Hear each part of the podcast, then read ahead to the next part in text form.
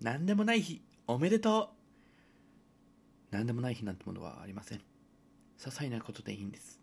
記念日にしましょう。例えば四つ葉のクローバーを見つけた日。何でもいいんです。些細な幸せを見つけることが世界をより良くする方法だと思うんですね。いや何の話？